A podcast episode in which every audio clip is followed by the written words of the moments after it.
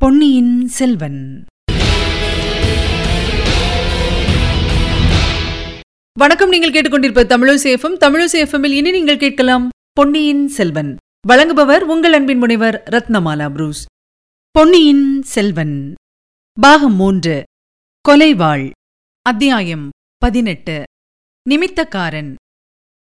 நம்பியாண்டார் நம்பியை வரவேற்பதற்காக கூடியிருந்த சபை கலையும் சமயத்தில் பெரிய மகாராணி தம் செல்வக்குமாரனிடம் மகனே நான் இவர்களை அரண்மனை வாசல் வரையில் சென்று வழி அனுப்பிவிட்டு வருகிறேன். அதற்குள் நீ உன் இருப்பிடம் சென்று சிரம பரிகாரம் செய்து கொண்டு திரும்பி வா. உன்னிடம் ஒரு முக்கியமான விஷயம் பேச வேண்டும் என்றார். ஆகட்டும் தாயே என்று சொல்லிவிட்டு மதுராந்தகர் புறப்பட்டார். அரண்மனையில் அவர் தங்கியிருந்த பகுதிக்குப் போனார். அவருடைய உள்ளத்தில் ஆத்திரமும் அசூயையும் கொழுந்துவிட்டு எரிந்தன. யாரோ வழியோடு போகிற ஆண்டி பண்டாரத்துக்கு எவ்வளவு தடபுடலான மரியாதைகள். ராஜகுலத்தின் கௌரவத்துக்கே தம் தாயினால் பங்கம் நேர்ந்துவிடும் போலல்லவா இருக்கிறது. பழுவேட்டரையர்கள் தம் அன்னையைப் பற்றி அடிக்கடி குறை சொல்லுவதில் வியப்பு ஒன்றுமில்லை. உடம்பில் சாம்பலை பூசிக்கொண்டு ருத்ராட்ச மாலைகளை அணிந்து கொண்டு யார் வந்தாலும் பெரிய மகாராணிக்குப் போதும். பதிகம் ஒன்றும் அவன் பாடிக்கொண்டு வந்துவிட வேண்டும். அல்லது கோயில் குளம் திருப்பணி என்று சொல்லிக் கொண்டு வந்துவிட வேண்டும். இப்படிப்பட்டவர்களுக்கு அள்ளிக் கொடுத்து ராஜாங்க பொக்கிஷத்தையே இவர் சூன்யமாக்கி விடுவார் போல் இருக்கிறது. போதாததற்கு இளவரசி குந்தவை ஒருத்தி எப்போதும் அருகில் இருக்கிறாள். கோவில் திருப்பணி செய்து மிச்சம் ஏதேனும் இருந்தால் அதை மருத்துவ சாலை ஏற்படுத்துவதற்காக செலவிட்டு விடுகிறாள். இப்படியெல்லாம் இவர்கள் செய்வதற்கு இடம் கொடுத்து வந்தால் நாளை நம்முடைய மனோரதம் எப்படி நிறைவேறும்? சோழ சிங்காதனத்தில் ஏறி நாலா திசைகளிலும் சோழ சைன்யங்களை அனுப்பி இந்த நில உலகம் முழுவதையும் வென்று ஒரு குடை நிழலில் ஆளுவது எவ்விதம் நடைபெறும்? மறுபடியும் பெரிய மகாராணிக்கு மகனிடம் ஏதோ அந்தரங்கம் பேச வேண்டுமாம். என்ன அந்தரங்கத்தை சொல்லப் போகிறாரோ தெரியவில்லை. அஷ்டாங்க யோகம் யம நியம நிதித்தியாசனம் ஆகியவற்றை குறித்து ஒருவேளை பேச ஆரம்பித்து விடுவார். கண்களின் பார்வையை மூக்கு நுனியில் செலுத்தி குண்டலினியை மேல்நோக்கி கொண்டு வருவதினால் அறுபத்து நாலு கலைகளையும் கல்லாமல் கற்கும் முறையைப் பற்றி ஒருவேளை உபதேசிக்க ஆரம்பித்து விடுவார். அல்லது நடராஜருடைய ஆனந்த கூத்தின் உட்பொருளை குறித்தும் அவருடைய சடாமகுடம் எதை குறிக்கிறது? அவர் அணிந்திருக்கும் பிறை எதை குறிக்கிறது என்பவை குறித்தும் சொல்ல ஆரம்பித்து விடுவார். இப்படியெல்லாம் சொல்லி சொல்லித்தான் நம்மை உலகம் அரை பைத்தியம் என்று பரிகசிக்கும்படியான நிலைக்கு கொண்டு வந்துவிட்டார் அம்மாதிரி பேச்சுக்களுக்கு இனிமேல் இடம் கொடுக்கக்கூடாது அவர் பேசித்தான் தீருவேன் என்றாலும் நாம் காதிலை வாங்கிக் கொள்ளக்கூடாது. இருக்கட்டும். அன்னை மீண்டும் கூப்பிட்டு அனுப்புவதற்குள் அந்த நிமித்தக்காரனிடம் பேசியாக வேண்டும். யாருமே அறிந்திருக்க முடியாத இரண்டு மர்மமான செய்திகளை அவன் எப்படி அறிந்து கொண்டான்? அதை நினைத்துப் பார்த்தால் ஒரே வியப்பாக அல்லவா இருக்கிறது? அதிசயமான சக்தி அவனிடம் ஏதோ இருக்க வேண்டும். சென்று போன நிகழ்ச்சிகளை அறிந்து கூறியது போல் வருங்காலத்தில் நடக்கப் போவதைப் பற்றியும் அவனால் கூற முடியுமா? அவனையே கேட்டு பார்த்து விடலாம். சபையிலிருந்து தாம் புறப்படும் சமயத்தில் நிமித்தக்காரன் அங்குமிங்கும் பார்த்து கொண்டு தயங்கி தயங்கி நிற்பதை மதுராந்தகர் கவனித்தார். வந்தியத்தேவனுடைய கண்கள் இளவரசியின் முகத்தை பார்க்கவும் நயன பாஷையினால் செய்தி உணர்த்தவும் ஆர்வம் கொண்டிருந்தன. ஆனால் இளவரசி மீண்டும் அவனை திரும்பிக் கூட பாராமல் பெரிய மகாராணியுடன் போய்விட்டாள். இது என்ன? தன்னை இளவரசி அடியோடு மறந்துவிட்டாரா அப்படித்தான் இருக்க வேண்டும். எத்தனையோ ஆயிரம் ஆயிரம் பேரை அவர் தினம் தினம் பார்த்து வருகிறார். ஒரு தடவை இரண்டு தடவை பார்த்த தன்னுடைய முகம் அவர் மனத்தில் எவ்விதம் நினைவிருக்கும்? நான் பைத்தியக்காரன். இரவும் பகலும் எத்தனை எத்தனையோ விபரீத சம்பவங்கள் அபாயங்கள் இடையிலும் இளவரசியின் திருமுகத்தையே நினைத்துக் கொண்டிருந்தேன். இளவரசி இதற்காக என்னை நினைத்திருக்க வேண்டும்? தேனி தேனை விரும்பி மலரை சுற்றி சுற்றி வருகிறது. மலருக்கு தேனியைப் பற்றி என்ன கவலை? மலர் சூரியனை பார்த்து புன்னகை புரிந்து கொண்டிருக்கிறது. குந்தவையின் முகமலரை விரியச் செய்யும் சூரிய தேவன் யாரோ? ஆயினும் தன்னை எதற்காக அனுப்பினாரோ? அந்த செய்தியை தெரிந்து கொள்வதிலே கூட அவருக்கு ஆர்வம் இல்லாமலா போய்விடும்? தனக்கு முன்னாலே யாராவது வந்து சொல்லியிருப்பார்களோ? அது எப்படி முடியும்? இல்லை இல்லை. அவர் ஏதோ கவலையில் ஆழ்ந்திருக்கிறார் என்பதையும் அவர் முகம் நன்றாக காட்டியது. தன்னை அடையாளம் கண்டு கொள்ளாததுதான் காரணமாயிருக்க வேண்டும்.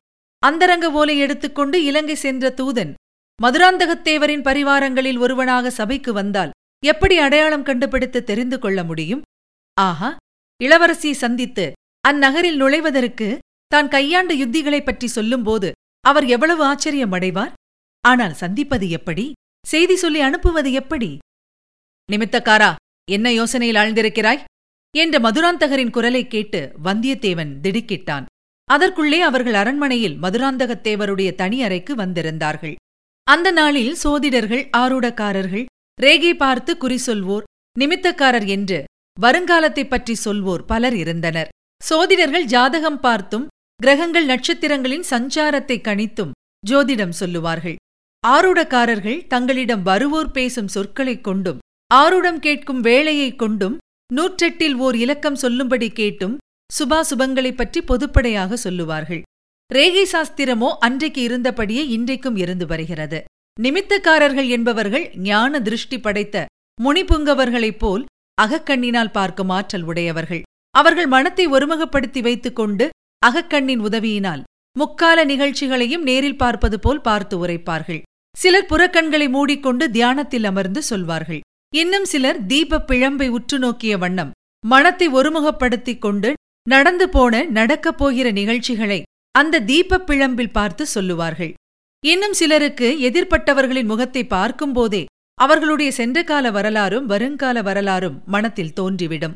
இத்தகைய அதிசய சக்திகள் படைத்தவர்களைத் தவிர காக்கை இடம் போயிற்றா வலம் போயிற்றா என்பது முதலான வெளி நிகழ்ச்சிகளைக் கொண்டு சகுன பலன்களை உரைக்கும் சாதாரண நிமித்தக்காரர்களும் உண்டு. வந்தியத்தேவன் தன்னை நிமித்தக்காரா என்று மதுராந்தகர் அழைத்ததும் திடுக்கிட்டான். இளவரசர் மேலும் தன்னை என்னென்ன கேள்விகள் கேட்பாரோ தெரியவில்லை. அவற்றுக்கெல்லாம் சாமர்த்தியமாக தக்க விடை கூறி சமாளித்துக் கொள்ள வேண்டும். கடவுளே இங்கிருந்து இவரிடமிருந்து தப்பி செல்வது எப்படி? இளவரசி தனியாக சந்தித்து பேசுவது எப்படி? வேறு யோசனை ஒன்றுமில்லை ஐயா. நான் நிமித்தக்காரனாயிருப்பதைக் காட்டிலும் இப்போது சபையில் பார்த்த பிள்ளையைப் போல் நாலு பதிகங்களைக் கற்றிருந்தால் எவ்வளவு நன்றாயிருக்கும்? எனக்கும் எவ்வளவு உபச்சார மரியாதையெல்லாம் நடக்கும் என்றுதான் சிந்தித்துக் கொண்டிருந்தேன் என்றான். யார் வேண்டாம் என்றார்கள். நீயும் தேவார திருப்பதிகம் கற்றுக்கொண்டு பாடுவதுதானே? இன்னாருக்கு இன்னபடி என்று எழுதியிருப்பது போலத்தானே நடக்கும் இளவரசே. வீணாசைப்பட்டு என்ன பயன்? பதிகம் பாடிய அந்த பிள்ளையைப் பற்றி உனக்கு என்ன தோன்றுகிறது? அவனுடைய யோகம் மிக உயர்ந்த யோகம். சிவயோகமும் ராஜயோகமும் கலந்தது. மன்னர்களும் மகாராணிகளும் அந்த பிள்ளைக்கு மரியாதை செய்வார்கள். மகான்களுடைய பெயருடனே அவருடைய பெயரும் சேர்ந்து இப்பூலகத்தில் நெடுங்காலம் விளங்கும். வல்லவரையன் ஏதோ குருட்டாம் போக்காக இவ்விதம் கூறினான். ஆனால் மதுராந்தகருடைய மனத்தில் அவனுடைய வார்த்தைகள் பெருங்கிளர்ச்சியை உண்டாக்கிவிட்டன.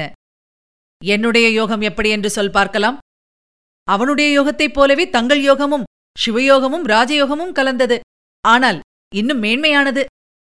அப்பனே கொஞ்சம் விவரமாக சொல் பார்க்கலாம். வல்லவரையன் என்ன சொல்வது என்று யோசிக்க அவகாசம் வேண்டினான். ஆகையால் இப்படியெல்லாம் அவசரப்பட்டால் முடியுமா? விவரமாக சொல்ல வேண்டுமானால் தீபம் ஏற்றி வைத்து அகிர்புகை போட சொல்ல வேணும்.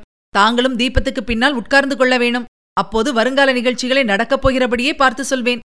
மதுராந்தகர் பரபரப்பு அடைந்து தீபம் ஏற்றி வைக்கும்படியும் அகிர்புகை போடும்படியும் கட்டளையிட்டார். தீபத்துக்கு முன்னாலும் பின்னாலும் இரண்டு மனைகளும் போடப்பட்டன. மதுராந்தகர் ஒரு மனையில் உட்கார்ந்த பின்னர் அவருக்கெதிரி வந்தியத்தேவனும் உட்கார்ந்தான். கண்ணை மூடிக்கொண்டு சிறிது நேரம் தியானத்தில் ஆழ்ந்திருந்தான். அவனுடைய வாய் ஏதோ மந்திரங்களை முணுமுணுத்துக் கொண்டிருந்தது. பிறகு அவன் உடம்பை ஒரு குலுக்கு குலுக்கிக் கொண்டு ஆவேசம் வந்தவனைப் போல் நடித்தான். வெறியாட்டக்காரனைப் போல் அவன் உடல் நடுங்கிற்று. பின்னர் கண்களை அகலத் திறந்தான். எதிரில் இருந்த தீபத்தின் பிழம்பை உற்று பார்க்கலானான். சற்று நேரம் பார்த்துவிட்டு மதுராந்தகத் தேவரை நோக்கி ஐயா தங்களைப் பற்றி அலட்சியமாக நான் ஏதாவது சொல்லியிருந்தால் மன்னிக்க வேண்டும். தங்களுடைய யோகம் சாதாரண யோகம் அல்ல. அங்கே சபையில் உட்கார்ந்து பாட்டு படித்த பிள்ளையின் யோகத்துக்கும் தங்கள் யோகத்துக்கும் யாதொரு சம்பந்தமில்லை. அந்த பிள்ளையின் யோகம் அரசர்களின் ஆதரவினால் ஏற்படும் ராஜயோகம். தங்களுடைய யோகத்தைப் பற்றி இந்த தீபத்திலே நான் காண்பது ஆஹா என்னையே பிரமிக்கச் செய்கிறது என்றான். அப்படி என்ன காண்கிறாய்? சொல் சொல் என்றார் மதுராந்தகர். ஆஹா எப்படி சொல்வேன்? சொல்வதற்கு வார்த்தைகள் எனக்கு கிடைக்கவில்லை. கண்ணு கெட்டிய தூரம் மணிமுடி தரித்த மன்னர்கள் அணிவகுத்து நிற்கிறார்கள். மந்திரிகளும் சாமந்தர்களும் அதிகாரிகளும் வரிசை வரிசையாக நிற்கிறார்கள். அவர்களுக்கு அப்பால் முடிவில்லாத கடலைப் போல் சேனா வீரர்கள் அலைமோதி கொண்டு நிற்கிறார்கள். அவர்கள் கையில் பிடித்த வேல்களும் வாள்களும் மார்பில் தரித்த கவசங்களும் ஒளிவீசி கண்ணை பறிக்கின்றன. தூரத்திலுள்ள மாட மாளிகைகளின் மேல் ஜனங்கள் நின்று ஆர்ப்பரிக்கிறார்கள். கோட்டை கொத்தளங்கள் மீதெல்லாம் மக்கள் கூட்டம் கூட்டமாய் நிற்கின்றனர். அவர்கள் அவர்கள் ஏதேதோ கோஷம் செய்கிறார்கள். சொல் சொல். மக்கள் என்ன கோஷமிடுகிறார்கள்? இளவரசே பல்லாயிரம் மக்களின் கோஷமாகையால் நன்றாக கேட்கவில்லை. சோழக்குலத் தோன்றல் வாழ்க திரிபுவன சக்கரவர்த்தி வாழ்க மன்னாதி மன்னர் வாழ்க என்றெல்லாம் கோஷிப்பது போல தோன்றுகிறது. அப்புறம் என்ன? மக்கள் திரண்டு கூட்டம் கூட்டமாக முன்னேறி வருகிறார்கள். வேலும் வாளும் பிடித்த வீரர்கள் அவர்களை தடுத்து நிறுத்துகிறார்கள். சிறிது நேரம் அங்கே ஒரே கூச்சலும் குழப்பமுமாக இருக்கிறது. சரி சரி கூட்டம் எதற்காக கூடியிருக்கிறது? அதை சொல். அதைத்தான் நானும் இப்போது பார்க்கப் போகிறேன். கூட்டத்தின் மத்தியில் புலிக்கொடி வானளாவி பறக்கிறது. அதற்கு கீழே மீனக்கொடி விற்கொடி பனைக்கொடி சிங்கக்கொடி ரிஷபக்கொடி பன்றிக்கொடி ஆகியவை தாழ்வாக பறக்கின்றன. மயன் மாளிகையைப் போன்ற சபா மண்டபத்தின் நடுவிலே நவரத்தின கச்சிதமான தங்க சிங்காதனம் போட்டிருக்கிறது. கோடி சூரிய பிரகாசமான வைர வைடூரியங்கள் பதித்த மணிமகுடம் ஒன்று வைத்திருக்கிறது. சிங்காதனத்துக்கு மேலே தன்மதியின் வெண்ணிலாவையொத்த குளிர்ச்சி பொருந்திய வெண்கொற்ற குடை விரிந்து கவிந்திருக்கின்றன. தேவகண்ணியரை போன்ற பெண்கள் கைகளில் வெண் சாமரங்களை வைத்துக் கொண்டு காத்திருக்கிறார்கள். பற்பல புண்ணிய தீர்த்தங்களிலிருந்து கொண்டு வந்த தண்ணீருடன் பொற்குடங்கள் வரிசையாக வைத்திருக்கின்றன. இளவரசே பட்டாபிஷேகத்திற்கு எல்லாம் ஆயத்தமாகிவிட்டன. யாருக்கு பட்டாபிஷேகம்? அதை சொல் அப்பனே என்றார் மதுராந்தகர். இதோ அதுவும் தெரிந்துவிடும். சபா மண்டபத்தின் பிரதான வாசற் கதவு திறக்கிறது. பலவகை கட்டியம் கூறிக்கொண்டு சிலர் உள்ளே வருகிறார்கள். வீர கம்பீர தோற்றமுடைய கிழவர் ஒருவர் வருகிறார். அவருடைய சகோதரர் போல காணப்படும் இன்னொருவர் வருகிறார். அவர்களுக்குப் பின்னால் மன்மதனை ஒத்த சுந்தர ரூபமுடைய ராஜகுமாரர் ஒருவர் இதோ வருகிறார். அது யார்? யார்? வந்தியத்தேவன் மதுராந்தகரை மறுமுறை உற்றுப் பார்த்துவிட்டு மீண்டும் தீபத்தை நோக்கினான். ஐயா தங்களைப் போலவே அவர் இருக்கிறார். தங்களைப் போல என்ன? தாங்களேதான். முன்னால் வந்த இருவரும் தங்களை சிம்மாசனத்தை நோக்கி அழைத்துச் செல்கிறார்கள். ஜெய விஜயீ பவா என்ற கோஷம் சமுத்திர கோஷத்தைப் போல் எழுகிறது. தங்கள் மீது நூறு நூறு கரங்கள் மலர்களையும் மணிகளையும் மஞ்சள் நிற தானியங்களையும் தூவுகின்றன. இதோ தாங்கள் சிங்காதனத்தை நெருங்கிவிட்டீர்கள். அடடா இது என்ன? சகுனத்தடை போல் யார் குறுக்கே வருகிறது? தலைவிரி கோலமாக ஒரு ஸ்திரீ குறுக்கே வந்து தங்களுக்கும் சிம்மாசனத்துக்கும் நடுவில் நிற்கிறாள். வேண்டாமென்று தங்களை தடை செய்கிறாள். தாங்கள் அந்த ஸ்திரீயை தள்ளுகிறீர்கள். அடடா இது என்ன? நல்ல சமயத்தில் இப்படி புகை வந்து மூடிக்கொள்கிறது. ஒன்றும் தெரியவில்லையே. பார் பார் நன்றாக உற்றுப்பார். அப்புறம் என்ன நடக்கிறது? இளவரசே மன்னிக்க வேண்டும். பெரும் புகைப்படலம் வந்து எல்லாவற்றையும் மறைத்துவிட்டது. பாரப்பனே பார். அந்த ஸ்திரீ யார் என்றாவது பார். அவளை நீ முன்னம் பார்த்திருக்கிறாயா? இளவரசே அந்த மாதரசியும் மறைந்து விட்டாள் தாங்களும் மறைந்து விட்டீர்கள் சபை சிம்மாசனம் கிரீடம் எல்லாம் மறைந்து விட்டன இந்த அரண்மனையில் மந்திர சக்தி உள்ளவர்கள் யாரோ இருக்க வேண்டும். வேண்டுமென்றே மந்திரம் போட்டு தடுத்து விட்டதாக காண்கிறது. ஐயோ என் முகமெல்லாம் பற்றி எறிவது போல் தகிக்கிறது. இவ்விதம் கூறி வந்தியத்தேவன் தன் கரங்களினால் முகத்தை மூடிக்கொண்டான். அப்படியே சிறிது நேரம் இருந்துவிட்டு கண்களை திறந்து பார்த்தான். மதுராந்தகத்தேவருடைய உடம்பின் நரம்புகள் எல்லாம் புடைத்துக் கொண்டிருந்தன. அவருடைய முகத்தில் கோபம் கொதித்துக் கொண்டிருந்தது. கண்கள் எரியும் தணல்களைப் போல பிரகாசித்தன. வந்தியத்தேவனுக்கு சிறிது பயமாகவே போய்விட்டது. இளவரசருடைய ஆசை வெறியை அளவுக்கு அதிகமாக கிளப்பிவிட்டு விட்டோமோ என்று பயந்து போனான். மறுபடியும் பார் நன்றாக பார்த்துச் சொல் என்றார் மதுராந்தகர். இளவரசே அதில் பயனில்லை ஒரு தடவை மறைந்த காட்சி மறுபடியும் உடனே வராது. சில நாள் கழிந்த பிறகுதான் வரும். தீபத்தை பார்த்து வேண்டுமானால் வேறு ஏதாவது காட்சி தெரிந்தால் சொல்லுகிறேன். சொல் சொல். என்ன காட்சி புலப்பட்டாலும் சொல். ஜனங்கள் ஒரே குழப்பமாயிருக்கிறார்கள். துக்கமாயும் கோபமாயும் இருக்கிறார்கள். தூதன் ஒருவன் வந்து அவர்களிடம் ஏதோ செய்தி சொல்கிறான். ராஜ குடும்பத்தைச் சேர்ந்த யாரோ ஒருவர் கடலில் முழுகிவிட்டதாக சொல்லுகிறான். ஐயோ பாவம். அந்த தூதனை ஜனங்கள் அடிக்கப் போகிறார்கள். இளவரசே அம்மாதிரி ஏதாவது நேர்ந்தால் தாங்கள் அந்த சந்தர்ப்பத்தில் ஜனங்கள் மத்தியில் செல்ல வேண்டாம். சென்றாலும் ஜாகிரதையாக செல்லுங்கள். கடலில் முழுகியது யார் என்று பெயர் சொல்லவில்லையா? கூச்சலிலும் குழப்பத்திலும் பெயர் காதில் விழவில்லை. அந்த காட்சி மறைந்து விட்டது இப்போது கழுத்தில் மண்டை ஓடு மாலைகளை அணிந்த ஒரு பயங்கரமான கூட்டம் என் கண்முன் தெரிகிறது. காவாலிகர்கள் காளாமுகர்கள் போல் தோன்றுகிறார்கள். அவர்களில் ஒருவன் கையில் ஒரு பயங்கரமான அறிவாளை வைத்துக் கொண்டிருக்கிறான். அவனுக்கு எதிரில் பலிபீடம் ஒன்று இருக்கிறது. இளவரசே இங்கேயும் ராஜகுமாரர் ஒருவர் வருகிறார். காளாமுகர்கள் அவரை சூழ்ந்து கொண்டு கும்மாளம் அடிக்கிறார்கள்.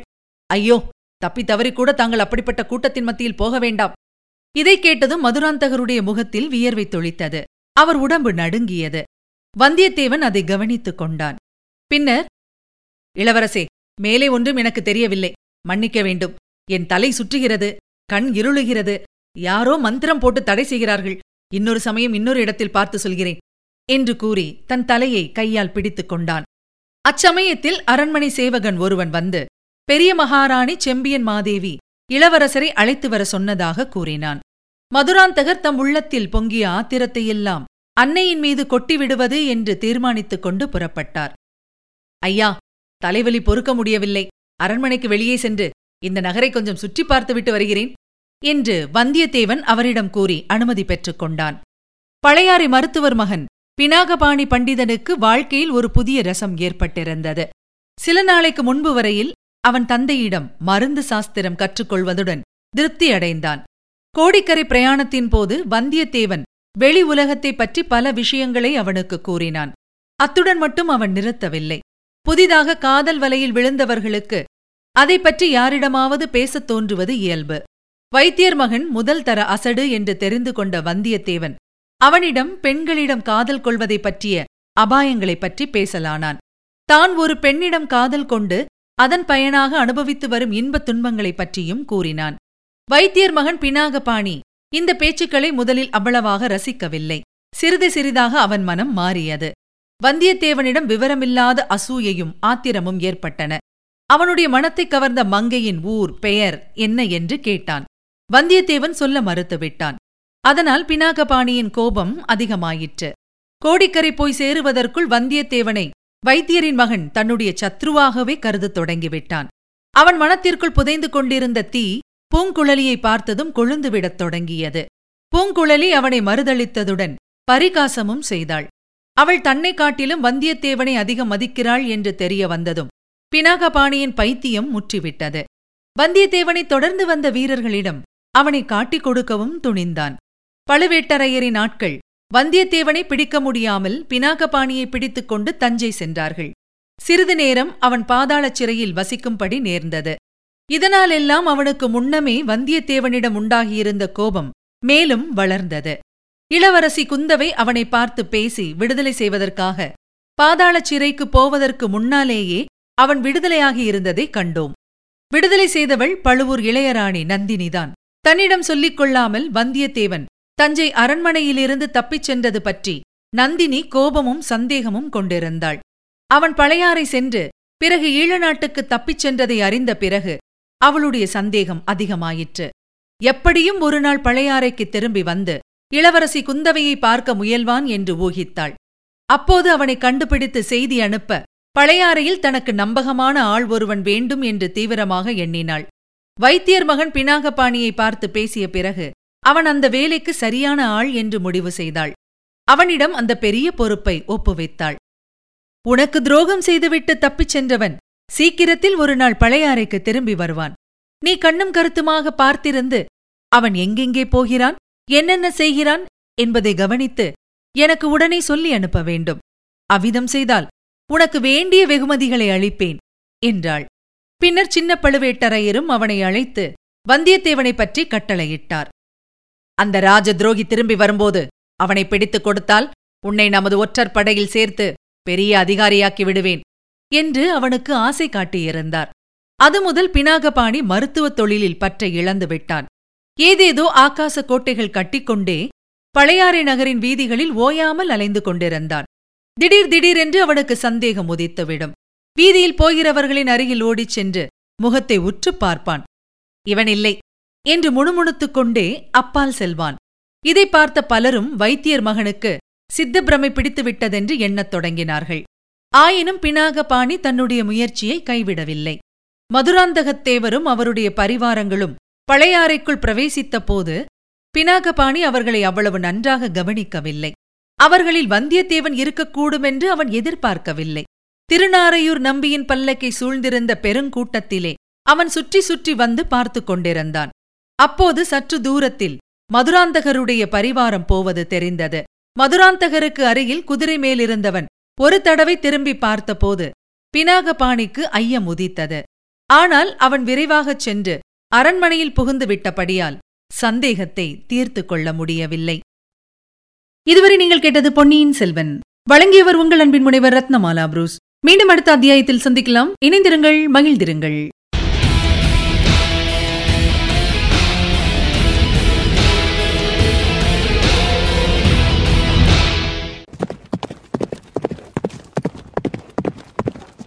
பொன்னியின் செல்வன்.